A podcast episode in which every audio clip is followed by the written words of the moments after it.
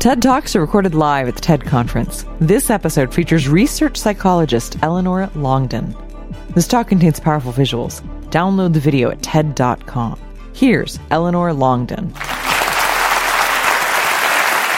day I left home for the first time to go to university was a bright day, brimming with hope and optimism.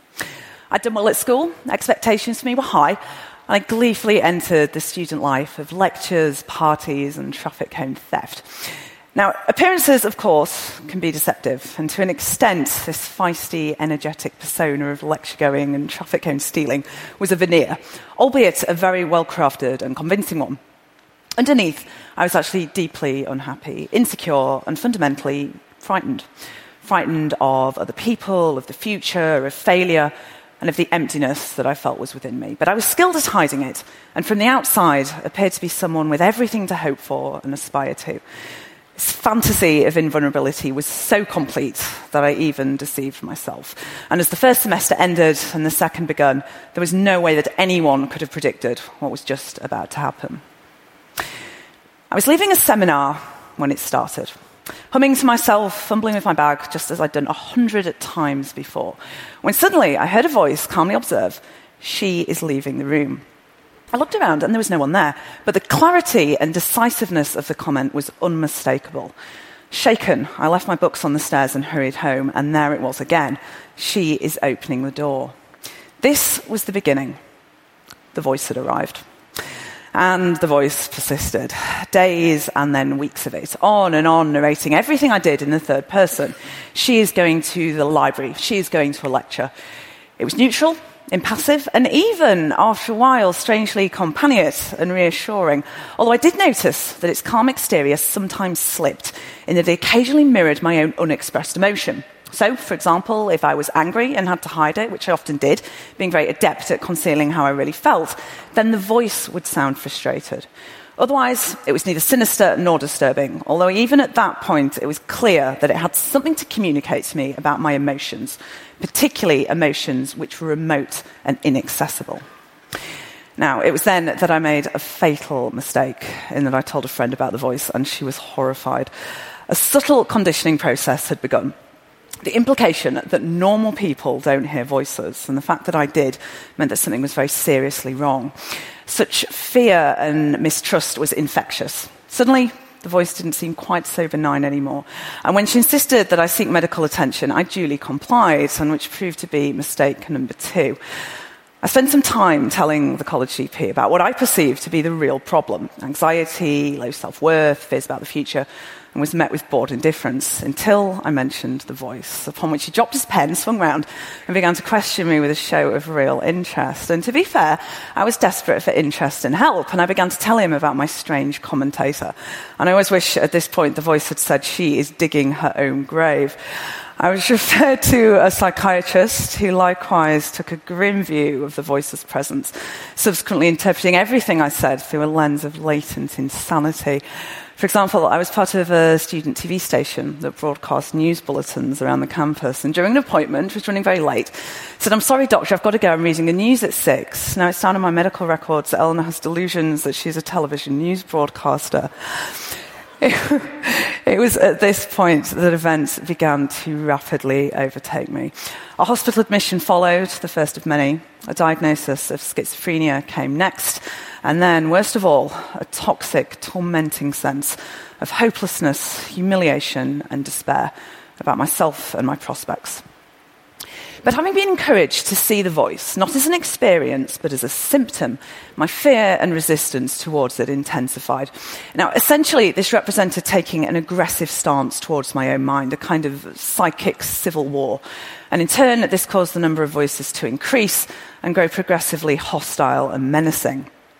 Helplessly and hopelessly, I began to retreat into this nightmarish inner world in which the voices were destined to become both my persecutors and my only perceived companions. They told me, for example, that if I proved myself worthy of their help, then they could change my life back to how it had been. And a series of increasingly bizarre tasks was set, a kind of labor of Hercules. Started off quite small, for example, pull out three strands of hair, but gradually grew more extreme, culminating in commands to harm myself and a particularly dramatic instruction. You see that tutor over there? You see that glass of water? We have to go over and pour it over him in front of the other students which I actually did, and which needless to say did not endear me to the faculty.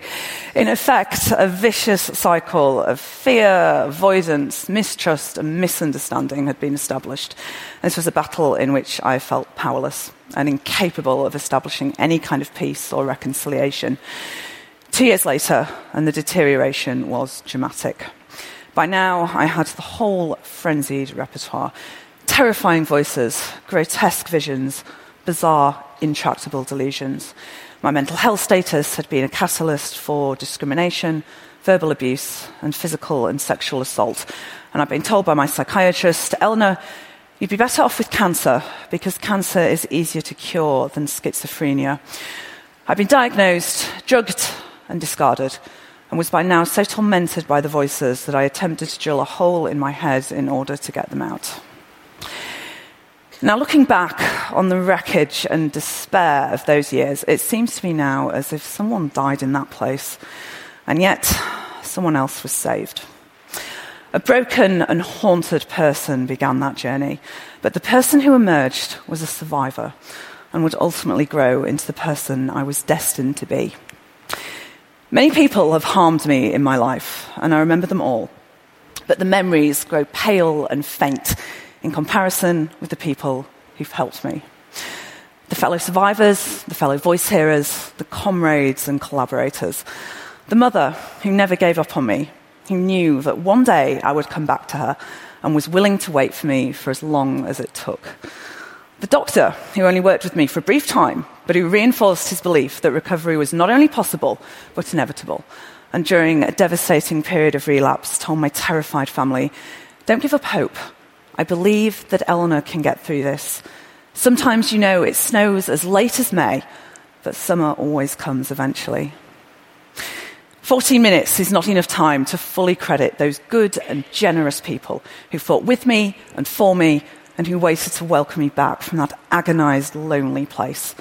But together, they forged a blend of courage, creativity, integrity, and an unshakable belief that my shattered self could become healed and whole. I used to say that these people saved me, but what I now know is they did something even more important in that they empowered me to save myself. And crucially, they helped me to understand something which I'd always suspected that my voices were a meaningful response to traumatic life events, particularly childhood events, and as such were not my enemies, but a source of insight into solvable emotional problems. Now, at first, this was very difficult to believe, not least because the voices appeared so hostile and menacing. So, in this respect, a vital first step was learning to separate out a metaphorical meaning from what I'd previously interpreted to be a literal truth. So, for example, voices which threatened to attack my home, I learned to interpret as my own sense of fear and insecurity in the world rather than an actual objective danger. Now, at first, I would have believed them. I remember, for example, sitting up one night on guard outside my parents' room to protect them from what I thought was a genuine threat from the voices. Because I'd had such a bad problem with self injury that most of the cutlery in the house had been hidden.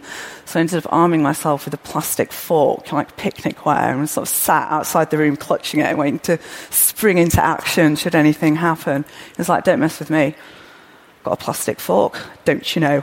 Um, no, strategic. But a later response, and much more useful, would be to try and deconstruct the message behind the words. So when the voices warned me not to leave the house, then I would thank them for drawing my attention to how unsafe I felt, because if I was aware of it, then I could do something positive about it. But go on to reassure both them and myself that we were safe and didn't need to feel frightened anymore. I would set boundaries for the voices and try to interact with them in a way that was assertive yet respectful, establishing a slow process of communication and collaboration in which we could learn to work together and support one another. Throughout all of this, what I would ultimately realize was that each voice was closely related to aspects of myself, and that each of them carried overwhelming emotions that I'd never had an opportunity to process or resolve. Memories of sexual trauma and abuse, of anger, shame, guilt, low self worth the voices took the place of this pain and gave words to it. And possibly one of the greatest revelations was when I realized that the most hostile and aggressive voices actually represented the parts of me that had been hurt the most profoundly. And as such, it was these voices that needed to be shown the greatest compassion and care. It was armed with this knowledge that ultimately I would gather together my shattered self, each fragment represented by a different voice, gradually withdraw from all my medication and return to psychiatry. Only this time from the other side. Ten years after the voice first came, I finally graduated, this time with the highest degree in psychology the university had ever given, and one year later, the highest master's, which I always say isn't bad for a mad woman. In fact, one of the voices actually dictated the answers during the exam, which technically possibly counts as cheating. And, and to be honest, sometimes I quite enjoyed their attention as well. As Oscar Wilde said, the only thing worse than being talked about is not being talked about. It also makes you very good at eavesdropping because you can listen to two conversations simultaneously, so it's not all bad. I worked in mental health services, I spoke at conferences, I published book chapters and academic articles, and I argued, and continue to do so, the relevance of the following concept that an important question in psychiatry shouldn't be what's wrong with you, but rather what's happened to you. And all the while, I listened to my voices, with whom I'd finally learned to live with peace and respect and which in turn reflected a growing sense of compassion, acceptance, and respect towards myself. And I remember the most moving and extraordinary moment when supporting another young woman who was terrorized by her voices and becoming fully aware for the very first time that I no longer felt that way myself, but was finally able to help someone else who was. I'm now very proud to be a part of Intervoice, the organisational body of the International Hearing Voices Movement, an initiative inspired by the work of Professor Marius Romme and Dr. Sandra Escher, which locates voice hearing as a survival strategy, a sane reaction to insane circumstances, not as an aberrant symptom of schizophrenia to be endured, but a complex, significant, and meaningful experience to be explored. Together, we envisage and enact a society that understands and respects voice hearing, supports the needs of individuals who hear voices, and which values them as full citizens. This type of society is not only possible, it's already on its way. To paraphrase Chavez, once social change begins, it cannot be reversed. You cannot humiliate the person who feels pride. You cannot oppress the people who are not afraid anymore. For me, the achievements of the Hearing Voices movement are a reminder that empathy, fellowship, justice, and respect are more than words. They are convictions and beliefs, and that beliefs can change the world. In the last 20 years, the Hearing Voices movement has established Hearing Voices networks in 26 countries across five continents, working together to promote dignity, solidarity, and empowerment for individuals in mental distress, to create a new language and practice of hope which, at its very centre, lies an unshakable belief in the power of the individual. As Peter Levine has said, the human animal is a unique being, endowed with an instinctual capacity to heal and the intellectual spirit to harness this innate capacity. In this respect, for members of society, there is no greater honour or privilege than facilitating that process of healing for someone. To bear witness, to reach out a hand, to share the burden of someone suffering, and to hold the hope for their recovery. And likewise, for survivors of distress and adversity that we remember, we don't have to live our lives forever defined by the damaging things that have happened to us. We are unique, we are irreplaceable. What lies within us can never be truly colonized, contorted, or taken away. The light never goes out. As a very wonderful doctor once said to me, don't tell me what other people have told you about yourself. Tell me about you. Thank you.